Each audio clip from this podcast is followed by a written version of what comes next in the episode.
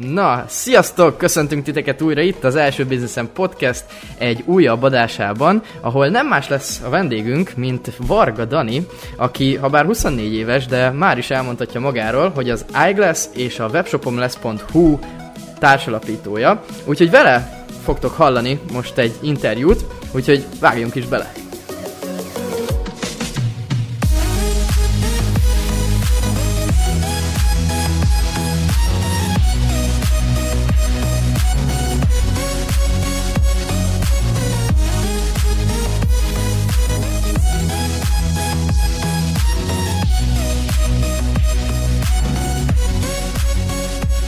Na, jól van, hát sziasztok! Na, szia, Dani. szia Dani! Sziasztok! Köszöntünk itt a virtuális stúdióban. Köszönöm a meghívást. Uh, és hát a hallgatók kedvére elmondjuk, hogy ezt a, ezt a kis interjút ezt most online veszük fel, úgyhogy ha esetleges hangbeli különbségeket tapasztaltok, azért elnézést kérünk, és most még előjáróban annyit, hogy ha véletlenül valaki nem a Voice applikációról indította el ezt az adást, de előfizető a Voice applikációban, akkor mindenféleképpen nyomjon át a Voice-ra, mert hát azzal ugye támogatja a podcastet, mi egy kis jogdíjat kapunk minden lejátszás után. De hát akkor térjünk is el a mai témára. Dani, hogyha megengeded, akkor akkor feltesszük neked azt a kérdést, aki, amit mindenkinek felszoktunk itt az első Business podcastben tenni, hogy mi volt neked az első bizniszed?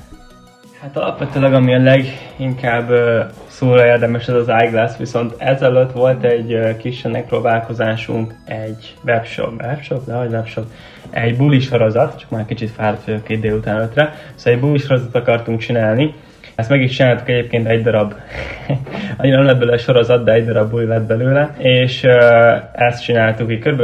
Hú, hányan, négyen, öten, hatan, nem is tudom, mi barátok. Ez volt az első olyan, amiben tényleg pénzről volt szó, hogy ebből lesz is vissza valamennyi, de itt konkrétan szerintem 17-8-ak lehet, talán is, nem, talán még fiatalabbak, nem tudom, nagyjából hogy 18 körül, amikor ezt csináltuk. Alapvetően nekem ebben amúgy pénzem nem volt, szóval én ebben is láttam volna semmit, tehát ebben a szempontból az én rizikom nagyon kicsi volt, szinte semmi, maximum az időm, úgyhogy ebből a szempontból úgy tök jó volt illetve tapasztaltunk egy csomót, igazából ahol lehetett, ott, ott, ott lényegében, ahol lehetett, ott leúztak minket, szóval uh, szóval tényleg jó tanul, tanulságos volt, uh, ott megtanultam, hogy mindig szerződéssel kötni mindenkivel, mert ha nem írsz, akkor lehet, hogy az megszívod, úgyhogy ez sikerült is. Úgyhogy ez volt az első, itt nagyjából a legtöbb baráti, hát a régi baráti körömből a 80-90%-a ennek a hat fő csapatnak, ő azt mondta, hogy akkor itt ennyi volt a vállalkozó élet. Úgyhogy elég hamar, hamar nem morzsolódott mindenki. Viszont egyik sráccal úgy gondoltuk, hogy, jó lenne még valamit csinálni, és akkor uh, Krisztiánnal uh, lett, de Dávidnél neked szerintem megvan, ugye a Krisztián, most nem akarom teljes nevét mondani, nem tudom mennyire akar publikus lenni. Szóval igen, tehát a Krisztiánnal csináltunk végül közösen, gondoltuk, hogy akkor egy ilyen Agnes nevű dolgot tökéletesen megcsinálni valami iPhone-os kiegészítőt, úgyhogy utána lényegében tényleg ez volt az első, amiről amiről azt tudom mondani, hogy tényleg egy biznisz volt, de az első olyan, hogy, hogy akkor valamit csináljunk, jó lenne valami pénzt csinálni, az pedig a buli sorozattal indult. Nekem az ott elég is volt az éjszakai életben egyébként, hogy egy buli elég volt, de, de ez volt a leges legelső. Egyébként ez nagyon kemény. Egy ismerősöm nekem a mai napig csinálja, és így ő is mesélgetett dolgokat, és hát én is arra jutottam, hogy nincs az a pénz, ne. hogy, hogy ilyen bulikat szervezzek. Ja, sokkal és, és hogy jött neked egyébként, hogy, hogy ilyen hamar suli után egyből belevágsz az iGlass-be, vagy, vagy ez nálad hogy nézett ki? Általános iskola, gimi, mentél egyetemre, nem mentél? Milyen, milyen dolgok voltak itt nálad? Mert ugye hát még most is elég fiatal vagy. Uh, hogy így hogy nézett ki nálad ez a dolog? Igen, ez egy örök dilemma volt amúgy, hogy mi legyen. Még most is néha így megbizonytalanok, mi lett volna, ha, de most már azért jó, jóval kevésbé, mint régen. Szóval az úgy nézett ki az egész, hogy én általánosban hogy még, tehát nem vagyok az a, nem voltam az a különös gyerek, hogy uh, általános iskolába egyből nem tudom, csináltam egy standot és árultam a limonádét, szóval azt nem tudom elmondani magamról bár mondjuk játékokat árultam, arra emlékszem, hogy volt pár játék, amit eladtam általános suliban. Ez amúgy annyira jó ilyen szinten mindenkinek van. Rengeteg igen. ember mesélt már ilyen sztorikat. Igen, igen, de így konkrétan azért nem volt, tehát ami nagyon jól hangzana a sztori, olyan nincsen. Úgyhogy igen, csak csak volt, amikor játékot próbáltunk eladni. Viszont ott, ott nagyjából Gini-be rajzáltam azt, hogy, hogy jó, én alapvetően nem szeretek olyan tanulni, amit, amit így rám erőltetnek, szóval az olyan fajta jellegű dolgok, ami, hát látom azt, hogy nem éreztem úgy, hogy van értelme jelenleg, azt így annyira nem éreztem, hogy ez így jó lenne, és ezáltal is én láttam magamat utat, hogy valószínűleg nem fogom ugyanazt csinálni, mint a legtöbb ember, és amúgy eléggé mindig is úgy éreztem magam gimivel, hogy kicsit ilyen különcebb vagyok, hogy kicsit ilyen nem tudom, másképp akarok dolgokat, még másképp csinálok dolgokat, mint a legtöbb ember. Úgyhogy nekem nem volt annyira fura kimondani azt, hogy akkor jó, hagyjuk, nem akarok egyetemre jelentkezni feltétlenül. Pár egy feltem, hogy jelentkeztem, de körülbelül úgy töltöttem ki, hogy így nem, tehát most így felvesznek, vagy semmi, nagyjából nem érdekel. Nagyjából jött, amikor mindenki jelentkezett erre az egészre, hogy akkor ugye egyetem-egyetem, akkor én már érettség közben elkezdtem csinálni az iGlass-t. Úgyhogy nagyjából mindenki hülyének nézett, hogy, hogy miért akarok én fóliákat árulni ahelyett, hogy, hogy, hogy tovább tanulnék, és, és ugye láttam azt, egyébként nyilván bennem volt akkor az, hogy, hogy ú, basszus, mindenki tovább tanul, én leszek a hülye, aki nem, és összes osztálytársam meg milyen okos lesz, meg milyen király lesz nekik. Hát csúf igazságod az, hogy aki tovább is ment egyetemre, fogalm nincs, mit akar a legtöbb. Aki pedig nem ment tovább, az nem tudom, elment IKEA-ba dolgozni, vagy, vagy körmösnek, vagy kozmetikusnak. Hát nincs semmi baj, csak az én elképzeléseimhez képest nagyon messze alakult mindenkinek nagyjából a jövője, kivétel pár ember. Úgyhogy egy utólag amúgy nem bánom, viszont több szempontból is amúgy, és erről egyébként szeretek is beszélni több szempontból is. Úgy látom, hogy nem lett volna rossz, hogyha esetleg vállalkozás közben az elején elkezdtem volna egyetemet, de ez már egy másik téma, hogy érdeketeket elmondom, de nagyjából azért megválaszolta a kérdést. Aha, igen, számomra teljesen... Igen, meg én ehhez annyit tennék hozzá, hogy ugye én lényegében pont, hát nem teljesen olyan az utam, mint neked, mert ugye én még csak most kezdtem el az első vállalkozásomat, előtte ugye most közben dolgozok egy ügynökségnél, de ugye én elmentem egyetemre, kereskedelem marketing szakra. Most lesz meg a diplomám, hát sokat nem adott hozzá, lett egy pár tök jó barátom, meg azért ismertem meg viszonylag sok embert, de ha most választhatnék, hogy újra kifizetek két milliót, és elmegyek egyetemre, vagy inkább azt a pénzt saját magam online képzéseibe fektetem például, akkor egyértelmű, hogy melyiket választanám. Úgyhogy igen, nehéz ez az egyetem téma. Ezt már amúgy többször boncolgattuk, és hát igazából így így fix álláspontra nem tudtunk jutni. Egyébként nem látod úgy, hogy azáltal, hogy elkezdted egyetemet is, és közben, vagy nem tudom, mikor kezdted a vállalkozást, ez mennyivel, milyen idő eltolódás van a kettő között? Nagyon röviden az volt, hogy ilyen 16-17 éves koromban elkezdtem ezt a önfejlesztős vonalat, ugye, mint nagyon sokan először Szabó Péter, stb., és akkor abból jöttek tovább ilyen vállalkozós videók, Görög Ádám, stb. stb., és akkor így szépen fejlődött lényegében az ilyen vállalkozói gondolkodásmódom, és mellette amúgy egyetem mellett, meg középiskola mellett is már dolgoztam így értékesítőként média márkba, és akkor igazából ilyen 20, 19-20 éves korom között jött el az, hogy na akkor most már én is szeretnék vállalkozni, de végül akkor még nem kezdtem bele, hanem jelentkeztem ugye egy ügynökséghez, marketing ügynökséghez, és akkor egy nagyjából egy fél éve jött így el elhatározás. Először ugye a Danival csinálunk külön marketing kivitelezést kisebb cégeknek, illetve most indítottuk el hát egy pár hónapja a Volivax nevű vállalkozásunkat, amit lényegében a barátnőm gyártja le a termékeket, és akkor én meg ugye a marketing, weboldal, meg az értékesítés részét csinálom. Ebben most így nem mennék bele bővebben, mert most inkább rólad beszéljünk, de egy nagy vonalakban ennyi. Uh-huh. Csak azért kérdezem, mert hogy úgy látom én perspektívámból, hogy aki nem kezdett el sulizni egyből, hanem mondjuk azt csinált, amit én, az sokkal naívabb eleinte, szóval, hogy sokkal inkább úgy áll hozzá, hogy úgyis működni fog, valahogy megoldjuk. Hát tényleg ez a leugrok és közbeépítem kategória. Nyilván ezzel vannak problémák, szóval te sokszor a piac pofán vág, hogy ez nem így van, ahogy te gondolod és még aki meg egyetemről jön, vagy esetleg mondjuk munkahelyről vált át, akar átváltani, abban nagyon sok a kifogás. Tehát ugye főleg a egyetemista is mondjuk olyan súlyt végzett, ami bizniszes, hogy egyből sorolja a kifogásokat, hogy miért nem tud működni egyes vállalkozási ötlet. Tehát nem a lehetőségbe gondolkozik, hanem abban, hogy na jó, de hát még van egy csomó ilyen fajta termék. Na jó, de hát van egy csomó konkurens a piacon, hogy akarsz betörni. Tehát egy látja a problémákat, és ezeket felismeri, és ezekre fókuszál, és bár hogy nyilván kevés az esélyed arra, hogy nyerj, de nem arra fókuszál az esélyére, hanem inkább arra, hogy na jó, ott az a 97% hogy nem nyerek. Szóval akkor miért kezdenék bele? Na ja, és akkor ezt vettem észre, és ezért gondolkoztam úgy, hogy lehet, hogyha mondjuk úgy kezded el, hogy, hogy közbesülőző, az mégiscsak ad egy ilyen logikát, illetve jó látásmódot, tehát egy, te inkább gondolkodásmódban egy kicsit logikusabb, vagy még racionálisabb is, de közben van a naivitás is. Nem tudom, hogy ezt tapasztaltad ebből.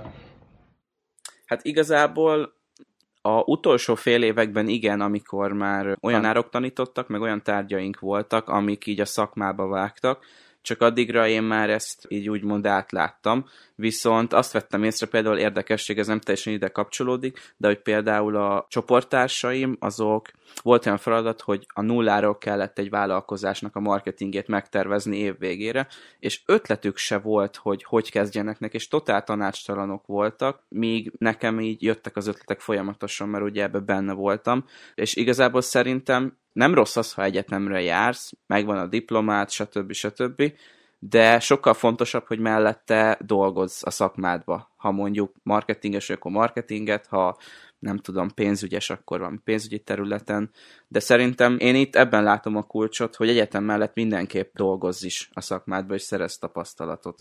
Uh-huh, uh-huh, uh-huh. Ja, ja, ja, akkor egyetértesz lényegében, mondtam, ja. Igen, és egyébként inkább a múlt is világra nevelez rá. De az, az biztos, hogy azért már csak az, hogy mondjuk itt nálunk a Metun azért olyan tanárok tanítanak, akik dolgoznak a szakmájukba, hogy hallasz tőlük sztorikat, és azért így ezáltal biztos, hogy jobban rálátsz majd erre, mint az, aki nem jár egyetemre, és ezáltal biztos, hogy azok naivabbak is, de ez függ attól is, hogy mennyire képzik magukat. Uh-huh, Ja. Oké. Okay. Egyébként én erről pont akartam is beszélni így témaként, hogy rengetegen vannak most szerintem úgy, akik ilyen naivan odaállnak, hogy na, én majd most csinálok egy webshopot, ha látom, hogy az XY-nak megy, mondjuk a Varga Daninak megy a iGlass, hát most én is tudok üvegfóliákat csinálni, aztán amikor elkezdik, akkor ugye, amit te is mondtál, pofára esnek. Mert, mert akkor így rádöbbennek, hogy egy, egy mondjuk egy webshop vagy egy vállalkozás nem csak annyi, hogy hopp, berendelem Kínából a termékeket, aztán eladom őket. Sajnos nem. Szerintem ennek megvan az ellenpéldája is, tehát hogyha valakinek van egy jó ötlete, akkor az én esetemet is mondhatjuk, hogy én voltam az tényleg, aki csak úgy odaálltam és csináltam, szóval azért szerintem itt kétoldalú ez a dolog abszolút, hogy van olyan, aki tényleg egyetem mellett, egyetem előtt odaáll, ahogy mondjuk te is, Dani, és akkor belevág és csinálja, és nem feltétlenül szerintem azt fogja eldönteni, hogy most mennyire létezik-e ilyen, vagy másnak megye, vagy nem, hanem az, hogy tényleg az adott ember mennyire látja át azt a szituációt, amiben van. Tehát, hogy akarhat valaki webshopot, és akarhat valaki webshopból pénzt csinálni, vagy akármilyen vállalkozásból fiatalon is, hogyha egyszer látja, hogy erre valószínűleg van igény. Szóval szerintem teljesen más úgy odaállni, hogy fú, akkor meglátok valamit, és akkor fú, vágjunk bele, és csináljuk, és keresünk vele pénzt, vagy a másik oldal az, hogy tényleg értelmesen végig gondolja, végignézi, és gyakorlatilag egy, egy biztos tudással megy bele, hogy ez valószínűleg működni fog. Hát nekem ez az a problémám, hogy legtöbbször ezek a fiatal srácok, köztük én is, fogalma nincs, hogy mit nem tud, ugye? Tehát, hogy tehát, ha nem tudom, amit most elmondta, azt nem tudom, érte. Lehet, hogy most valaki ezt hallgatja, akkor így, ja, tényleg basszus. De amúgy alapvetőleg, tehát én nekem fogal nem volt, amit most elmondtál erre. Most persze így bólogatok, hogy jaj, ez alap, de alapvetőleg nem tudom, 19 évesen ez nem volt alap, érted? Hogy most akkor, ja, gondoljam végig racionálisan, nem mint egy hülye vágok be. De amúgy szerintem alapvetően végül is az lesz, hogy majdnem, hogy mindegy, abból a szempontból, hogy szerintem csak nyerni tudsz, hogyha ha nem adod fel. Tehát, Igen, abszolút. Tehát nincs más opció. Tehát igazából vagy nyersz, vagy feladod. Tehát ez a két opció van. Egyetértek teljesen. Úgyhogy, úgyhogy ebből a szempontból majdnem, hogy mindegy. Nyilván az, hogy most ez mennyi idő alatt válik el, az, az, az viszont nem mindegy. Úgyhogy ilyenkor már ugye számít az, hogy ne legyél hülye, hanem okosan csináld. Igen, igen. És egyébként szerintem ez, én is valami ilyesmire akartam kihelyezni az egészet, hogy tényleg az kell, hogy ne legyél hülye, és ne csinálj hülyeséget, hanem tényleg egy, nem is csak, hogy józan észsel, de tényleg észsel csináld. Ja, hát nagyon sok hülyeséget csináltam, igen, de ja, jó, szerintem ezt eléggé kiveséztük, akkor szerintem beszéljünk már arról egy kicsit, hogy hogyan is alakult meg az iGlass, hogyan lett az iGlass egy sima mezei üzeg, üvegfólia árusító cégből az iGlass, tehát hogy hogyan jött ez az egész brand létre, amit majdnem mindenki ismer most. Igen, ez elég sok embernek mozgatja a fantáziáját, hogy, hogy ahogy egy átlagos termék, és abból mégis lett valami olyan, ami márkás, van egy, van egy márk értéke itthon, Uh, alapvetően ugye akkor nagyjából tudom folytatni azt a sztorit, amit elkezdtem a, azzal, hogy hogy alakult maga az egész egyetemes lét, és abból, tehát hogy nem mentem egyetemre, hanem egyből középső után elkezdtek ezt csinálni. Szóval az egész úgy kezdődött úgy, hogy volt közte így az Ágres előtt végül, és akkor lényegében az volt majdnem az első vállalkozás, most így végig gondolom. Az egy olyan dolog volt, hogy csak nem annyira eltérő ezért, így elfelejtem azt így mondani, de akkor elkezdtünk üvegfóliákat árulni, és hát akkor lényegében az volt, hogy tehát nem, nem volt fejünkben volt az ágaz, de úgy voltunk vele, hogy a lényeg, hogy áruljunk valamit, és valahogy legyen pénzünk az ágazre, és úgy láttuk, hogy az üvegfólia téma az most így, most itt jó, mindenki van telefonja, meg kell védeni, tehát hogy tényleg nagyon bután hozzá, és lényegében elkezdtünk szélzelni, tehát konkrétan én szerintem végig, szerintem voltam már, hogy 300 GSM-be itt Magyarországon, tehát nagyon, nagyon, nagyon, nagyon sokba. Budapesten összesbe voltam szerintem, hogy létezik, ha csak azóta nem nyílt ugye új. De tényleg egész körúton mindenhol esőbe, napsütésbe, tök mindegy, pontosan mentünk házalni. Kiváltottam egy elvét, ugye akkor még 18 voltam, azt hiszem, ja, 18 körül és hát amit kiváltottam lényegében, aztán elkezdtünk, elkezdtünk szerzelni, mint az őrült, Hát nagyjából senki nem vettünk semmit, úgyhogy, úgyhogy, és ez a vicces egyébként, hogy amúgy, tehát én alapvetően diósdan éltem javarészét az életemnek, végül pont egy olyan GSM vett, akinek a tulajdonos a Diósdi. Szóval nem kellett messzire menni, és akkor végül ő hát így, hát szerintem megsajnált minket, szóval nem az volt, hogy valami hatalmas sales pitchet letoltunk a végére, és, izé, és itt az volt a gond, hogy rosszul szélszeltetek, vagy egyszerűen mindenki már Az volt a gond, hogy, hogy nagyon, tehát ez az egész GSM-es piac úgy néz ki, hogy minél olcsóbb, annál jobb. Tehát ez a árverseny van, tehát tök mindegy, hogy neked milyen minőségű. Az a lényeg, hogy minél olcsóbb tudják szerezni, és minél drágább el tudják adni. Szóval leszarják neked azt, hogy milyen a minőség, te ennyi számított, olcsó legyen kész. És mi úgy álltunk hozzá, ilyen kis cuki módon, hogy hát biztos érdekli őket az a minőség is, hát nem. Szóval igazából annyi őket, hogy ha te megoldod ezt fű alatt, vagy bárhogy, nekik az tök mindegy, csak valahogy hozzad a nagyon olcsón. Akkor vesz tőled. Ha nem tudod hozni, akkor nem. Ezáltal nem kell mondani, nyilván a profit is sokkal kevesebb, hogyha meg is tudod valahogy oldani, hogy alájuk mész a többi nagy kerrel szemben, ami megint csak egy nehéz feladat. És akkor végül ez a e, Diósti üzletember, hogy úgymond megsajnált minket, és akkor végül mondta, hogy jó, akkor, akkor vesztünk, nem, nem emlékszem, mennyi darabot, de vettünk valamennyit, ami azt hiszem, hogy profitáltunk is, de nagyon keveset, mert elszámoltam, hogy hogy kell importáfát bekalkulálni.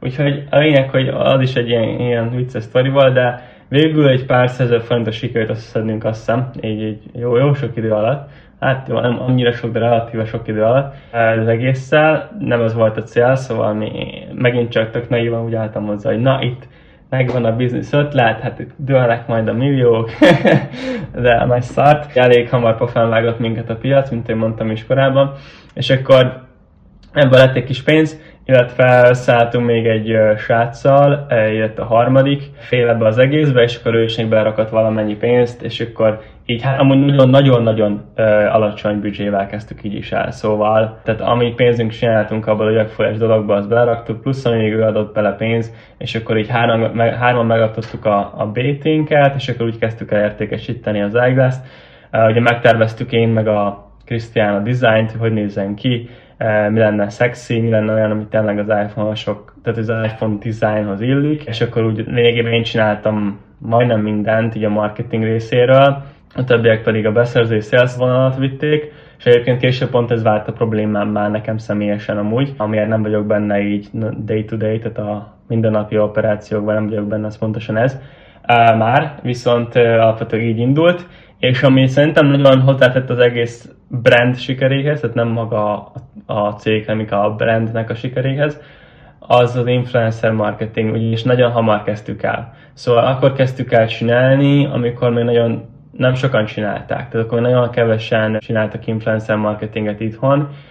Hogy miért kezdtük azt el, amúgy azért nagyon hát nem is tudom, mert volt ilyen agymenésem, hogy ezt próbáljuk ki. Nem tudom, Gary B-től hallottam valami, aztán jó, csináljuk, próbáljuk. Tehát nagyon ez volt a mentalitás, ami egyébként talán most hiányzik is, hogy hát tudjátok, eljön ez a kezdő ez a kezdő ilyen lelkesedés, hogy akkor na, próbáljuk meg ezt, próbáljuk ki azt, próbáljuk ki ezt, próbáljuk ki azt. Tehát tényleg ez a fajta lelkesedés, ami most kicsit már ebbe beleégtem, de, de régen ez nagyon megvolt, és akkor így minden, minden kipróbáltam, amit lehetett, és akkor ez a influencer marketing nagyon jól sikerült, és ezáltal nagyon sok embernél, nagyon sok celebnél megfordult, már nagyon sok influencernél megfordult már a termék, és ugye mai napig megy az influencer marketing, és nagyon sokan ezáltal ismerik akkor gondolom ez akkor ilyen négy-öt éve volt, nem? Mm, ja, hát nagyjából más fél év szerintem, miután elindult. Egy éve beletett, mire ráéreztünk, hogy kell ezt tényleg úgy csinálni, hogy ez profitos legyen, és akkor utána olyan másfél-két év, ami után az itt tényleg beállt, hogy akkor jó, az így működik,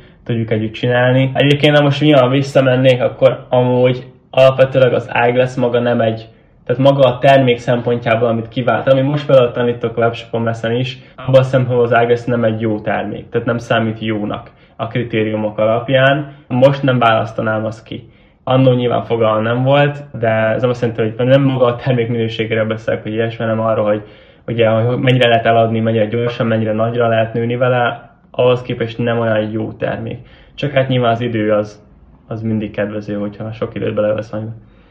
Nekem az a videó nagyon tetszett, amikor arról beszéltél, azt hiszem még Youtube-on fönt is van, most nemrég csináltátok, hogy az elsődleges egy webshopnál nem maga a, a marketing, meg a weboldal, hanem az, hogy egy iszonyatosan jó terméket találj, ami, amit el tudsz adni. Igen, ugye ez a webshopom lesz .hu YouTube csatornánkon, erről nagyon sokat beszélek, és tehát ez nem azt jelenti, hogy de szerintem jó marketinggel mindent el lehet adni, nem azt mondom, hogy nem. Uh, tényleg akár azt a vizet, amit most vissza, azt is el lehet adni, hogy jó a marketing.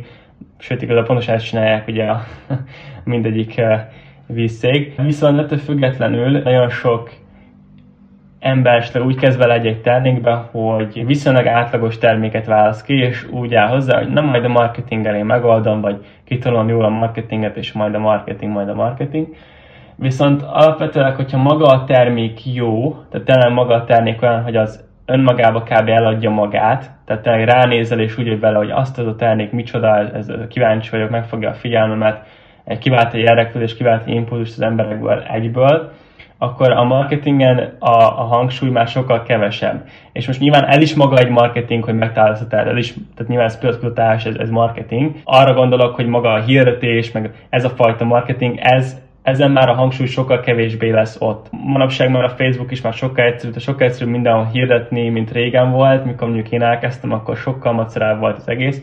Manapság már az egész inkább azon múlik, hogy milyen a kreatív, milyen a videó, amit csinálsz, milyen a hirdetés, amit ezt tudsz rakni. Nem pedig azon, hogy hogy kell beállítgatni, nem pedig az, hogy mennyire eltesz a PPC-hez. Sokkal inkább kreatív fókuszú most már minden, egyre inkább erre fele megy el az összes ilyen social médiás online marketing. Ugye én főleg a Facebookhoz értek, és hogy te találsz egy olyan terméket, ami ha csak csinálsz róla egy képet, az már megfogja a figyelmet, és már kivált a elrekülést, akkor nem kell hozzá nagyon nagy zseninek lenni, hogy ezt el tud adni. És ezért tanítom ugye ezt, mert tudom azt, hogy mondjuk lehet én már el tudom azt a terméket adni, még hogyha nem tudom, egy víz, vagy egy darab, nem tudom, csoki, tehát hogy semmi extra, mert mondjuk kitalálok olyan dolgokat, hogy tényleg azt eladjam. Viszont még tudom, hogy a legtöbb ember, aki most kezdi, fogalma nincs, mit kell csinálni, annak viszont ha a kezébe adok egy jó terméket, akkor ő is fel fogja tudni azt skálázni. Tehát ne, nem véletlen az, hogy küldi vissza a diákunknak, akinek fogal, tehát nem, nem volt még webshop és a vállalkozása szerintem, tehát hogy fogalma nincs, hogy kell marketingeskedni, azt tudja, mit csinál konkrétan. csak kattingat, amit elmondtam neki úgy nagyjából, és, és mennyi van? Másfél millió bevétel volt egy hét alatt? Azt a... Tehát, hogy, és azt tudja, mit csináljátok. Tehát, hogy csak annyi, hogy, hogy talált egy jó terméket azok alapján, amiket mondtam neki, és kész. És, és nem, utána már nem kell annyira érteni hozzá. És egyre több ugye ilyen diák van, tehát jönnek vissza az ilyen 10-15-ös megtérüléses Facebook hirdetésekkel, és nem azért, mert akkor a zseni tényleg a marketing, mert nem, nem tehát sokkal meg tudnám mit csinálni. Átadnák nekem, én abban a 10-15-ös rushba csinálnék egy 25-30-asat, hogyha belerakom az időt meg energiát. Viszont ők is tudnak generálni egy 10-es megtörés, meg 15-öst, ami meg alapból rohadt jó. Tehát alapból olyan, hogy az az, az mindenki ugyan vele, hogy azt köszi, azt elfogadom, de az alapból nyilván általában, hogy webshopoknál az bőven 30%-40% profitod azon van, hogyha ekkora megtörésed van általában. Igen, ami nekem most így elsőre eszembe jutott, az a, a kreatívok, hogy most nem régiben, hát nem, most egy fél éve ö, jött egy új ügyfél az ügynökségbe, aki ö, okos órákat árul, viszont közben grafikus a, a srácnak az alapfoglalkozása, és és brutális, tehát a jó alapból az, ott is jó a, a termék, meg amit árul, az, az, amit te is mondtál, hogy ugye alapból jó a termék, érdekli az embereket, meg van rá kereslet, viszont olyan brutális kreatívokat csinál, hogy, hogy már csak az eladja magát, hogy ránéz a, az ember a Facebook hirdetésre, és, és így, oh, így ez kell. Tehát ezt, uh-huh. ezt, ezt abszolút egyetértek ezzel. Igen, viszont, viszont ne érts félre, tehát például én személyesen, én pont, erre megyek rá amúgy most. Tehát, hogy saját magamnak erre megyek rá most. Nem feltétlenül arra megyek rá, amit tanítok a, a diákoknak, mert tudom azt, hogy ez nekik tök jó, mert abban a szempontból tök jó, hogy könnyen, tehát ha találnak egy ilyet, az nem lesz könnyű, az nem igaz, ha találnak egy ilyet, az király, mert attól kezdve a maga a skálázás, hirdetés, minden rohadt egyszerű lesz. Tehát nagyon gyorsan el tudnak jutni arra, hogy több millió forint havi bevétel legyen profitosan, egyből. Tehát nem az, hogy majd fél év múlva, nem. Day van, profitos. Viszont ettől függetlenül ebben az a nagy hátrány van egyébként, hogy mivel ezt meg tudja ő csinálni könnyen, bárki más meg tudja könnyen csinálni. És ezért van az, hogy mondjuk nekem jobban tetszenek az olyan termékek, ami mondjuk egy kozmetikum vagy egy tubusért, ami önmagában ránézel nem különleges. Viszont ha jó a kreatív, ha tényleg nem tudom, megcsinálom, akkor ami az értek, tehát tényleg, hogy maga a kreatív, jól fel van véve az anyag, elmondja a csaj, hogy mennyire jó. Tehát figyelek minden egyes részletre, hogy ez tényleg marketing szempontjából rohadt jó legyen és ütős legyen, akkor el fogom tudni adni, adni azt a tubust, míg mondjuk a konkurenciám nem és ezáltal tehát ki tudom magam így e, szórni a konkurenciákat, nagyon sokat a termékemmel. Még hogyha önmagában csak annyi a marketing előnyöm, hogy különleges a termék, akkor elkezdi még rajtam kívül három ember, és osztozunk a pénzen. Tehát semmi, semmivel nem vagyok jobb, mint a többiek. Picit ilyen nehezebb piacokra lősz most már, nem? Tehát a ne, nagyobb a belépési küszöb, nem annyi, hogy AliExpressről.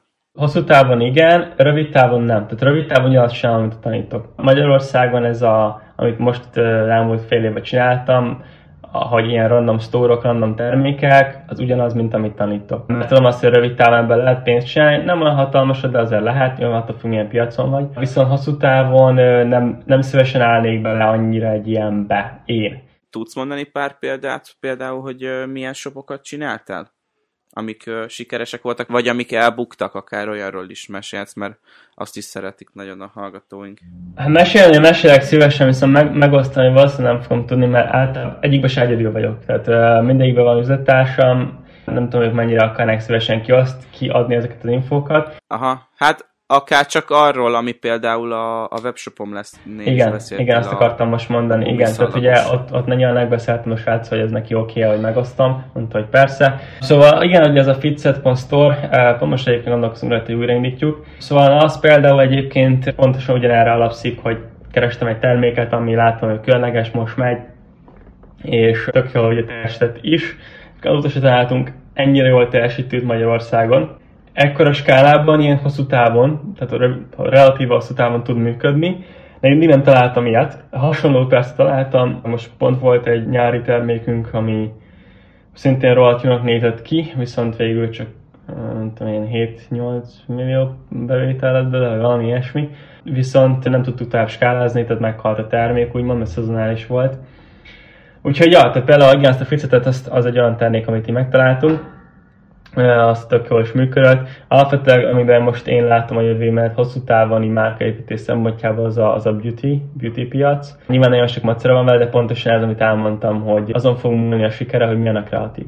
Azon fog múlni, hogy mennyire be kreatív elme, hogy mennyire fogod tudni jól adni a magát a terméket. Úgyhogy ezért is most inkább ebben rakom be az energiáimat.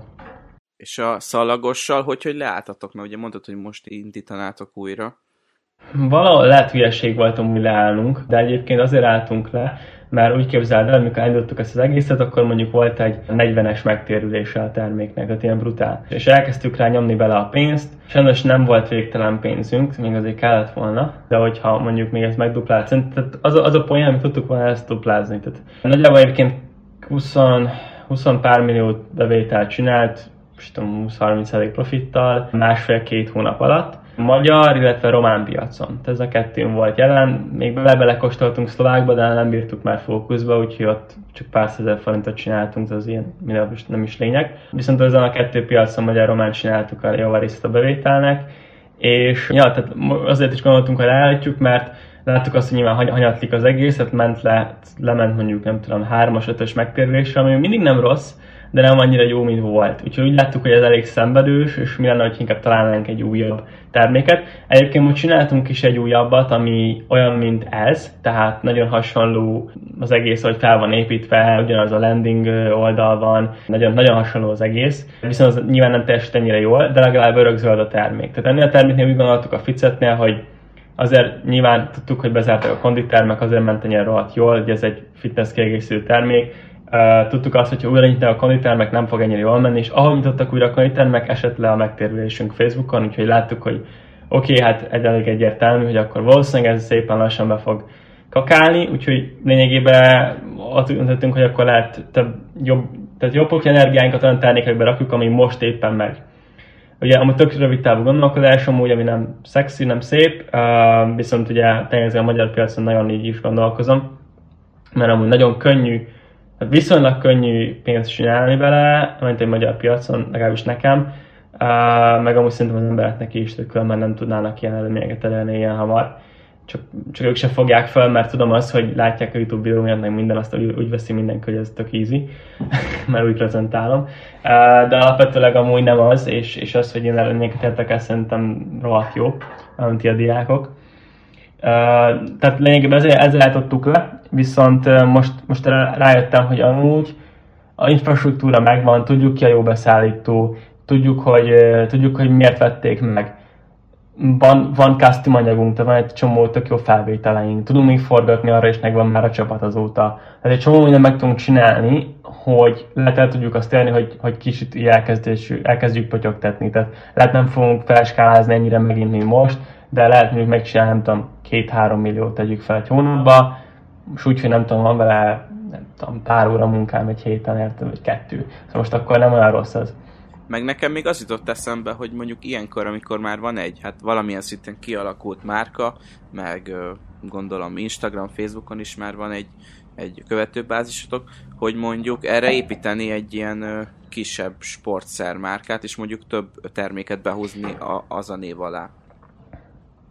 Persze, egy alapvetően ezt is tanítom, tehát ezt is mondom, hogy ezért keresnek a terméket, kezdjenek el egy egytermékes webshopot építeni, Rövid távon ennek van legnagyobb előnye, ugyanis akkor mindenki úgy fog asszociálni a te márkádat, úgymond, hogy te vagy a termék. Tehát te vagy az az eredeti, tehát te vagy az, aki ezt árulja. Míg ha nem tudom, mondjuk felmegy egy ilyen general store egy ilyen mondjuk akár egy kütyűbazár, egy Vigo shop, ugye lehet pár embernek mond valami, ott úgy érzi, hogy egy újabb valami kacot, amit el akarnak nekem adni.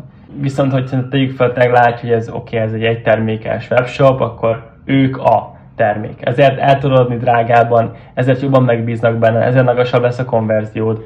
És viszont utána esetleg később, hogy szeretnéd ezt fejleszteni, akkor, ahogy te is mondtad, tök okos gondolat, kezdj el több új terméket behozni mellé. Már megvan a pixel adatod, van egy csomó adatod a vásárlói bázisban, meg tudod őket akár kérdezni, hogy mit akartok, tehát mi az, ami szeretné új termék, be tudsz hozni új termékeket. Egyedül ezt én azért nem csináltam én magamnak, mert látom azt, hogy ez a magyar piac nagyon kicsi. Tehát tényleg sokkal, tehát ugyanannyi energiabefektetéssel sokkal kevesebb pénzt tudsz megcsinálni, mint mondjuk külföldön. És ezért nem akartam én annyira be, már túlságosan belemenni, elköteleződni egy-egy termék mellé Magyarországon. Ó, most, most akkor én, én kérdezek. Mit szóltok hozzá? Jó. Én még úgyse szólaltam meg. Szia, Ábel! Sziasztok! Eddig csak hallgattam, és nagyon sok kérdés feltorlódott bennem. Az első mindig mondod, hogy külföld, külföld, hogy hirdettél már külföldön, adtál már el külföldön? Tehát, hogy van, van már tapasztalatod így a külfölddel?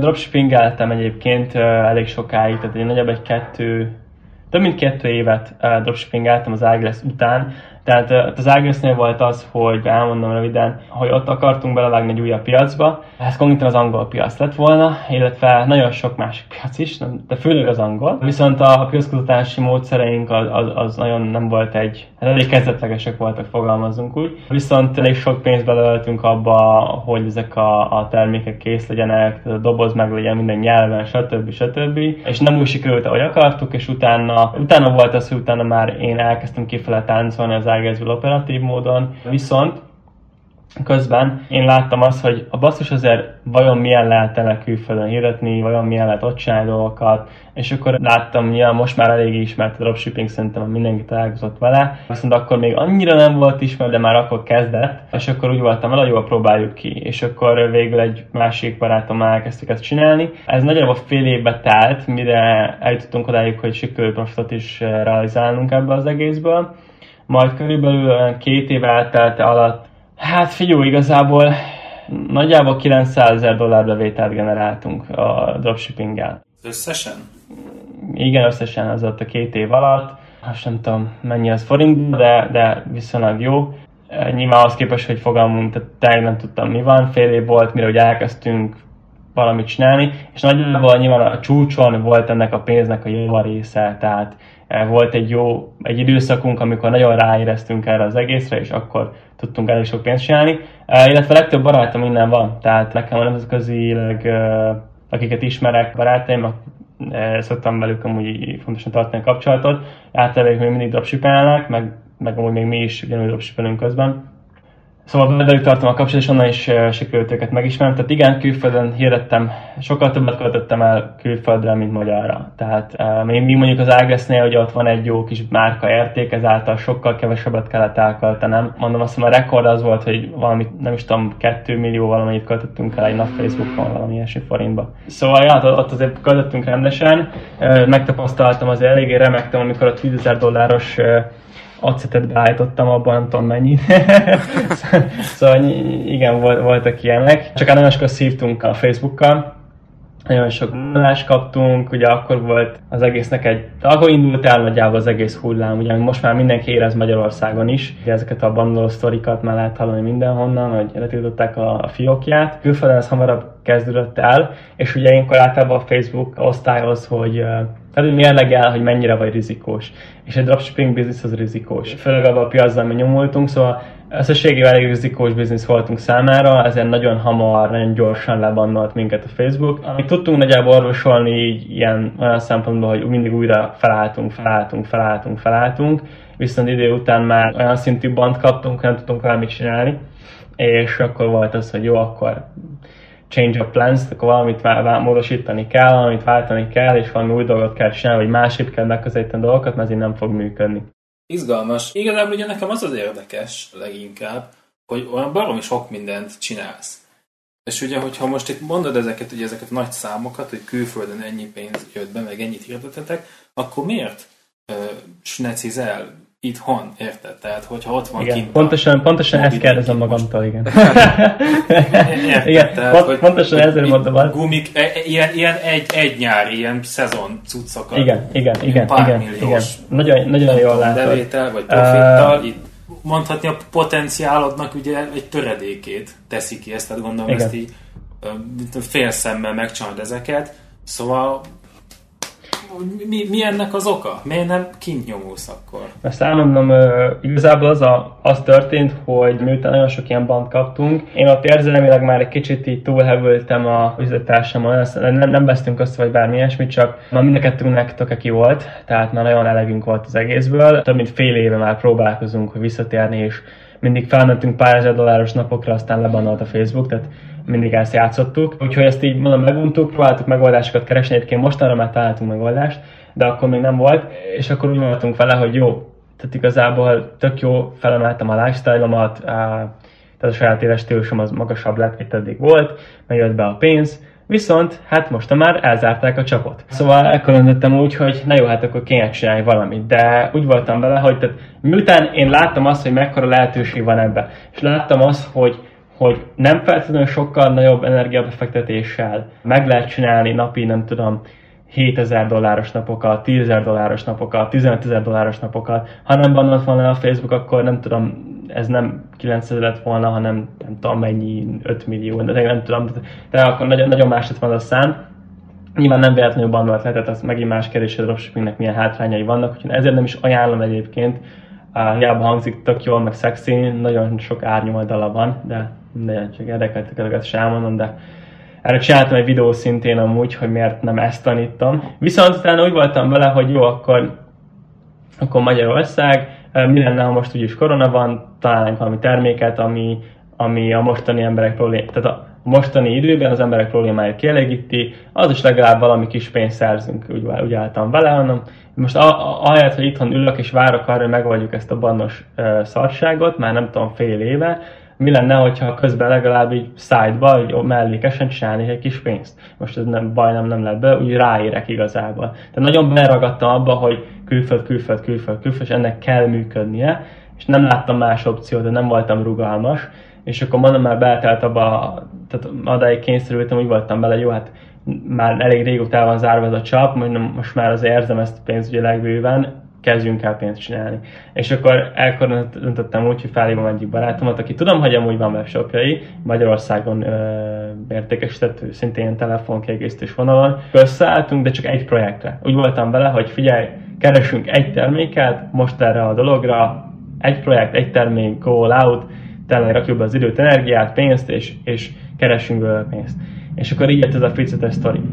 Uh, és akkor lényegében rákaptam az ízére, mert hát úgy képzeljétek el, mint hogyha nem tudom, játszanál egy videójátékot hard szinten, és akkor lekapcsol az easy-be.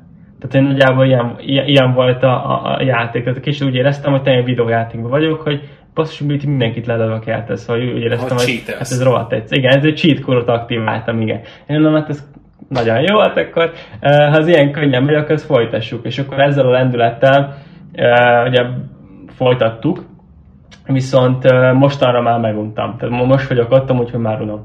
Tehát most már ott vagyok, hogy amúgy annyira azért, nyilván tehát nem nehéz terméket találni, de amikor nem tudom, közben ezzel a másik sráccal kedropshipengeltem, most megint elkezdtünk egy újabb projektet, most dolgozunk egy külföldi egy beauty márkán, most elsőként Németországot tűztük ki, de lehet Magyarul is fogunk pár dolgot eladni egy kicsit, inkább német meg a nagyobb piacok itt külföldön, de nem angol piac, az lényeges. Már amúgy ez nehezebb, viszont EU még mindig könnyű. És akkor úgy voltunk vele, hogy jó, hát közben azt itt csinálom, közben webshopom lesz, ugye tanítok, és akkor közben még csinálom ezeket a magyar szórokat. Szóval ez így a fókuszom az így nem tudom, száz fele van, és most érzem azt, hogy már elegem van ezekben a magyar sztórokban, mert és ráadásul kezdek beleragadni. Tehát az a helyzet, hogy a magyar mentalitás, meg a, a, a, azok a emberekkel, akikkel találkoztam, meg találkozok, vagy nem tudom, aki tényleg csak Magyarországon van, meg már én is, most már én is úgy vagyok vele, hogy nem tudom mondjuk elérni napi 400 ezer forint bevételt a, a webshop az rohadt jó. Az, az nagyon jó, az, az sok, az, az király. Míg mondjuk régen úgy gondolkoztunk, hogy 30 ezer dolláros bevétel egy hónapban, hát Uh, jó, az úgy nem annyira jó, tehát van kéne javítani, ami ugye nyilván 9-10 millió forint.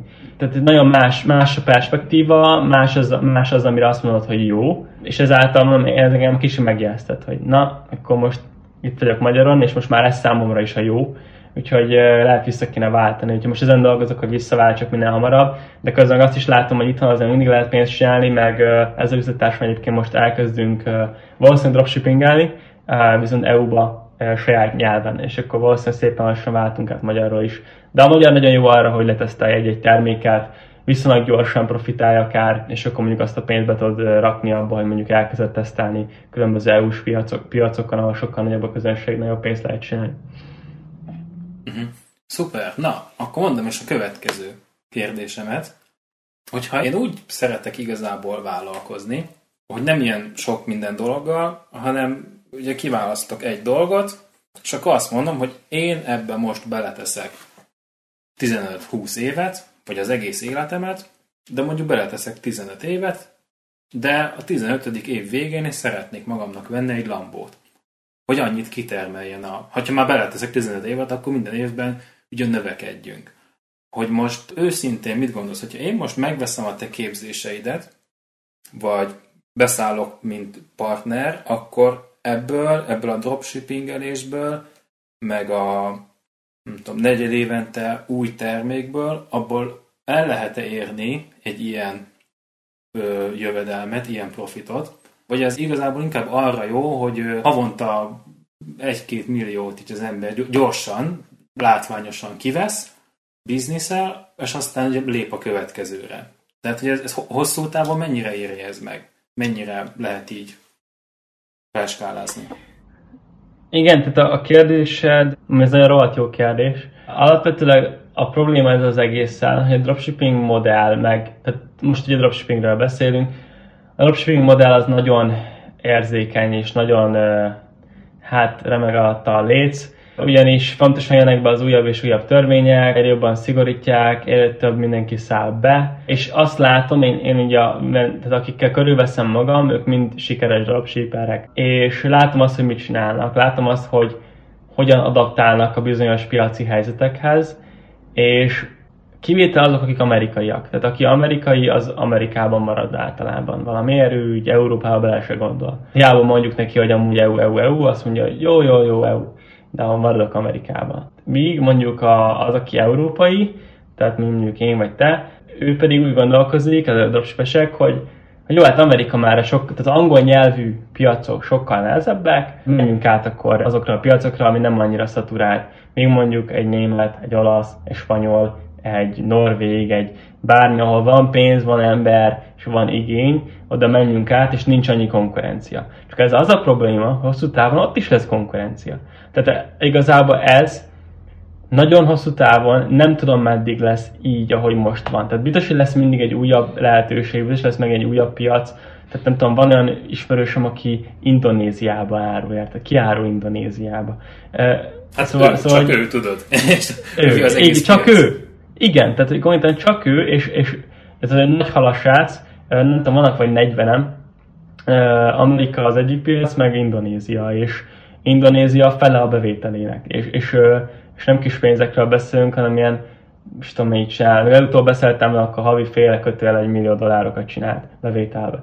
És, és fele az, az Indonézia, fele az Amerika, és tehát ennyi, tehát igazából oda ment, ahol nincs konkurencia, valószínűleg az lesz a trend, hogy egyre inkább menni fog át Indonéziába, mert rohadt egyszerű, mert nincs ott, tehát sokkal egyszerűbb, mint Amerikában, mindenki oda száll bele.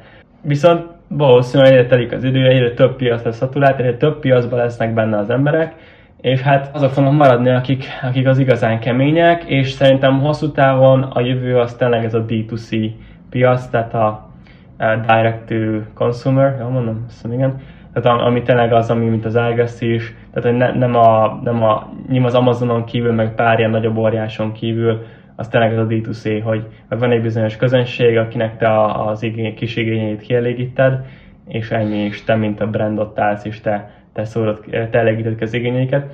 Szerintem osztában ez a jövő, szerintem nagyon sok dropshipper el fog vérezni a következő, nem tudom, kettő évben. Aki okos, az megy tovább, mint ahogy a haverjaim is mentek tovább EU-ra, mert különböző olyan piacokra nincs annyi konkurencia, viszont a legtöbb az el fog vérezni. És, és a végén már nem tudom, hol marad olyan, olyan tenger, ahol, ami nem véres. Tehát nem tudom, hogy hol lesz olyan. Ezért is én nem mondanám azt neked, hogy ha fixedet csinálod 15 évig, akkor lambót fogsz venni, viszont mondjuk, hogyha azt csinálod, hogy le, leállsz egy termékre, tehát amit tanítok a diákoknak, hogy le, egy terméket jó, de Magyarországon, akkor azt mondod, hogy Magyarországon, amit mondott Dávid is, hogy mondjuk tegyük fel most a ficetre, amire állunk, hogy akkor húzunk fel, rakjunk még mellé termékeket és kezdjünk el onnan nőni. Nyilván ezt is Magyarországon szerintem meg lehet csinálni több százmilliós árbevételre, akár tudom én két-három-négy év alatt. Csak ennek is nyilván van egy határa, meg a, a gyorsasága is sokkal lassabb lesz, mint mondjuk egy külföldi abból kisebb a piac ennyi. Meg én ehhez annyit tennék hozzá, hogy például a, nektek ez a webshopom lesz képzése, meg például én a, ugye a gyorsítósávot megcsináltam, az a képzés is. Szerintem ezek arra tökéletesek, hogy az első egy-két milliódat megszerezd, szerez egy alapvállalkozói tudást, meg tapasztalatot, viszont ugye onnan, hogy mondjuk 2 millióról first skálázd 20 millióra a bevételedet mondjuk havi szinten, oda már szerintem egy teljesen más tudás kell, mint kezdőként, nem? Ez, ez hogy látod? Egyet is értek, meg nem is. Valahol, tehát szerintem, amit által tudás, hogyha kicsit is, tehát igen, úgy, hogy nem találja fel magát, tehát hogy nem, nem talpra esett, és, és és nem tud, tehát magától nem gondolkozik, hanem minden tőlünk vár, úgy valószínűleg nem fog tudni tovább menni egy pár milliónál, viszont ha egy kicsit is talpra esett, akkor szerintem feljebb fog tudni menni. Uh, azt mondanám, hogy nagyjából 5-10 millióra akár fel tud menni, ha tényleg jó a termék, és, és annyit csinál, hogy mondjuk két hetente újabb kreatívokat csinál, meg fejleszt, és gondolkozik, és ezen adja az egész nap, akkor uh, szerintem ez teljesen megoldató. Viszont ennél feljebb már igen, ez egy sokkal haladóbb tudást igényel. Gondolkozunk is hogy egyébként rajta Erikkel, hogy a webshopon leszen belül csinálunk esetleg majd később egy ilyen mastermindot, hogy azok, akik elértek már valamennyit, mondjuk, te így felérte ezt a pár milliós bevételes dolgot, akkor nekik segíteni feljebb menni jóval. Tehát újabb piacok bevevése, tehát akár kör, környéken terjeszkedni, stb hogy ezeket megcsinálni, mert igazából ott van a növekedés, meg az, újabb ter- az új termékek, vagy új piacok. Igazából ebből van a növekedés. Az, hogy egy terméket uh, éges folyamatosan, az hát limitált, szóval uh, én, én nem hiszem azt, hogy meghal amúgy. Van, aki azt mondja, hogy egy termék az, az úgy véges. Szerintem nem, de, de egyre nehezebb a szuti. Szóval egyre több marketinges kreativitást igényel, hogy fent tudj tartani egyetlen egy terméket. Mhm. De ugye az, az annyi, hogy fenntartod, de növekedés nem jössz Szó-szó. Tehát egy idő után annyi lesz a marketing költség, mint, mint amennyi, annyi lesz a kiadás, mint amennyi a bevétel, és egy idő után akkor nullás lesz. Ezt én azt szoktam mondani, hogy ilyenkor képzelj el egy fát, tehát amikor elkezdesz hirdetni egy új termékkel, akkor még az letolsz, egy kisgyerek leszedi a, a, a cseresznyét a fáról Viszont eh, ahogy, ahogy szépen nő, tehát ahogy egyre több embernek az igényét elégíted ki, erre magasabbra kell mászni. Tehát most ebben esetben mondjuk egy, egy létre jelképezni a marketinget, hogy egyre magasabbra kell felmenni, egyre fel kell mászni a fára is. De ott van amúgy a rohadt sok cserkó, de ott van amúgy nagyon sok, csak több effortot kell belerakni, több energiát kell belerakni, több kreativitást kell belerakni. Szóval nyilván most nem tudom, meg a Facebook is így működik, elkezdesz hirdetni, előbb, először ledarálja a leg, legkönnyebb falatokat, majd idő után el, megnő a frekvencia, és ugyanazokra a közönségre lő rá. És mondjuk van, nem tudom, egy két milliós közönségből egy 50 ezer ember, aki fontosan őket találja meg, mert tudja, hogy ők a bájárok, ők, akik vásárolnak. Fontosan nekik tolja ki a, a tucot. Viszont ha mondjuk elkezdesz mellé márkát építeni, akkor bejön mondjuk az a maradék, mondjuk tegyük fel még egyszer 50 ezer ember, aki amúgy meg, aki nem az, aki instant buyer, tehát nem az, aki impulzus vásárló, hanem mondjuk az, akinek kell az a négy-ötször, hogy megnézem azt a híret, kell az, hogy lássam azt, hogy influencernél volt, kell az, hogy lássam, nem tudom, itt meg ott egy PR cikket. Viszont ő is meg fogja venni. És pont ezért van az, hogy amúgy az eyeglass, az eyeglass is amúgy nő, bár amúgy hozunk be nyilván mellé új terméket, ami rohadtul segíti, de tud, tehát tudna nőni amúgy szerintem csak fóliákkal is. Jó, persze az, az is benne van, hogy az új, új telefonok, meg minden, de, de hogy szerintem az, hogy a márkaérték nő, azáltal nő a bizalom. És igazából nem feltétlenül terméket adsz el, hanem bizalmat adsz el. Tehát, hogyha van bizalom, akkor sokkal könnyebben vásárolsz. Most nem tudom, a Dávid azt mondja neked, hogy figyelj már, Ábel, igaz? Igen, igen. Nem tudom, itt ez az új termék, rohadt jó, mennyire használt nekem, nem tudom mire, mondjuk a szakállam vágásához, és ez kurva jó ennél a terméket nem találsz a piacon, és atya úristen, akkor úgy lennél lehet megbízol benne, valószínűleg hogy megveszed. És pontosan ez az, amit a, a márkák el tudnak érni azzal szemben, ha mondjuk csak elkezded gyorsan, nulla ismerettség nélkül, és csak mész a profitra, már leszed gyorsan a cserkókat, aztán utána már nagyon tudsz feljebb mászni. Konkrétan akkor, akkor most, így az időd nagy részében mivel foglalkozol, és mi van most leginkább neked fókuszban? Milyen tevékenység?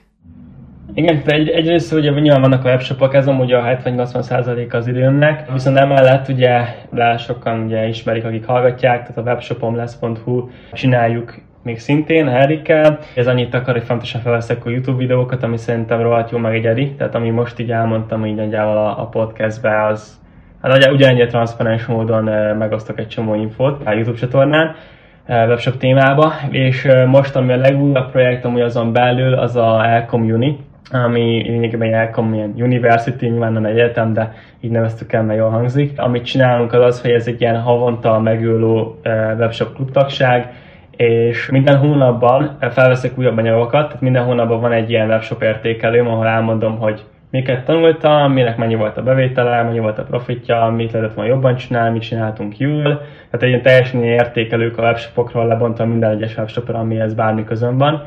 Kivétel az Ágres, azt nem raktam, de hogy minden más beraktam. És ezen kívül van egy havonta leelemzek 10 hirdetést, végig megyek rajta, hogy miben mit lehet szintén tanulni, mit lehet inspirálni, ezek által a külföldi hirdetések, amik szerintem rohadt jók. Ugye én is olyan, hogy lementettem magamnak, és ebben lehet tanulni illetve ami nagyon király, az az, hogy van havi két interjú. Ami annyit jelent, hogy meginterjúvolok, amit mondtam itt a podcastben, ilyen nemzetközi haverjaimat, ezek általában főleg dropshipperek, viszont nagyon-nagyon jó marketingesek. Tehát egy kicsit szittem a dropshippinget, viszont ettől függetlenül ők nagyon nagy tudással bírnak, és mindegyik olyan, hogy jóval magasabb szinten van nálam tehát csak annyi, hogy én mindenkit ismerek.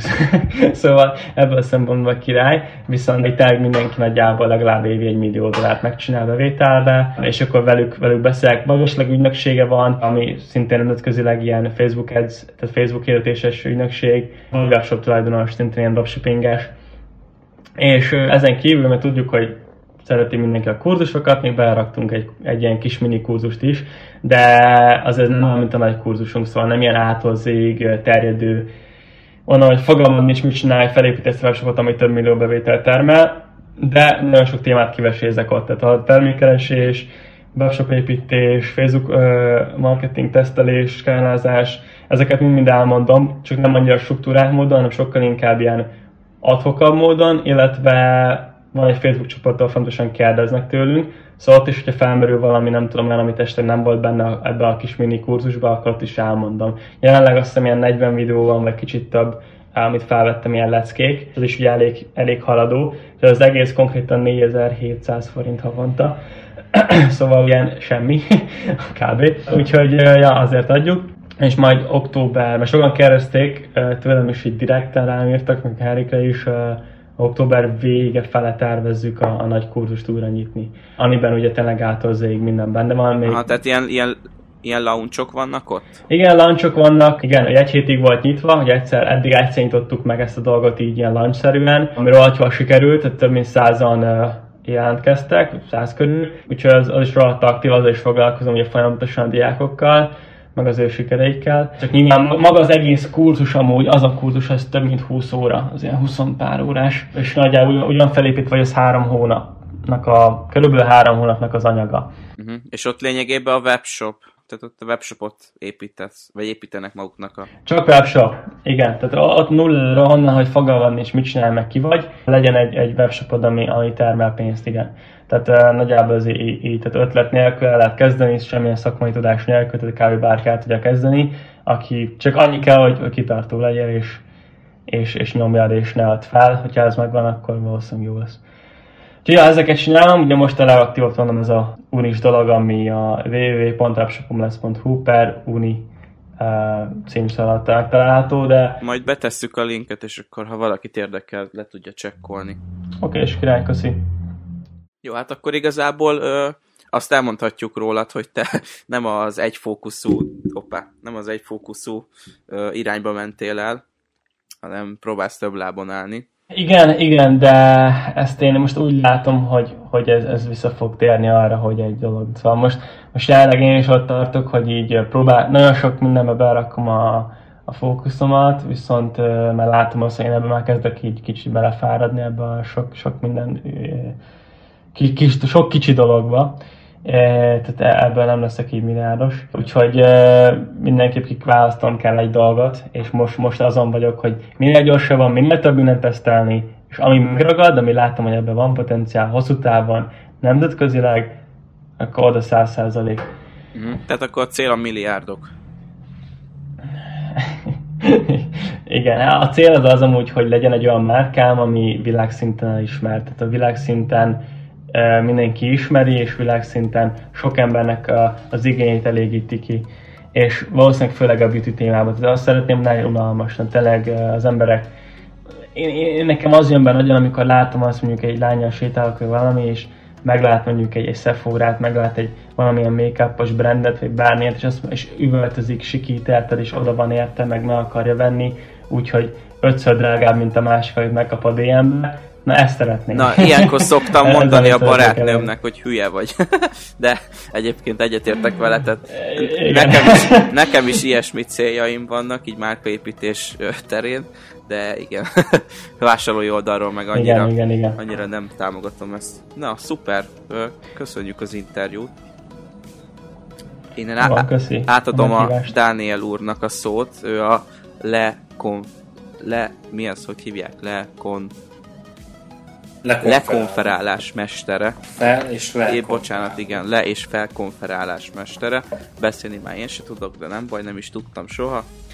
Na jó van, hát ö, egyébként nagyon jó dolgokat mondtál itt a végén is, és ö, szerintem mindhármú nevében sok sikert kívánunk akkor a világ híres beauty márka alapításához, meg, meg, meg mindenhez, amit elmondtál. Köszönöm. Szurkolunk nagyon, és, és szerintem nagyon hasznos dolgokat mondtál végig. Aztán majd egy 3-5 év múlva ö, majd meghívunk újra, és akkor mesélsz róla, hogy milyen az egész világnak értékesíteni, akkor minket is több millióan fognak hallgatni, és akkor majd összerakjuk, amink van. jó, szuper.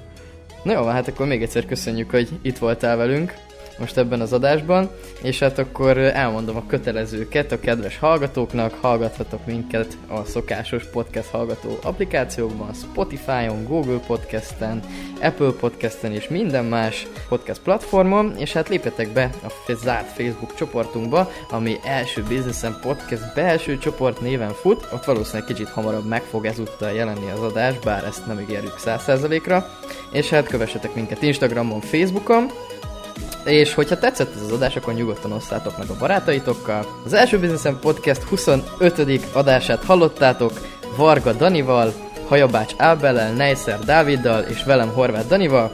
Köszönjük, hogy most is itt voltatok velünk. Szevasztok! Sziasztok! Sziasztok! Sziasztok.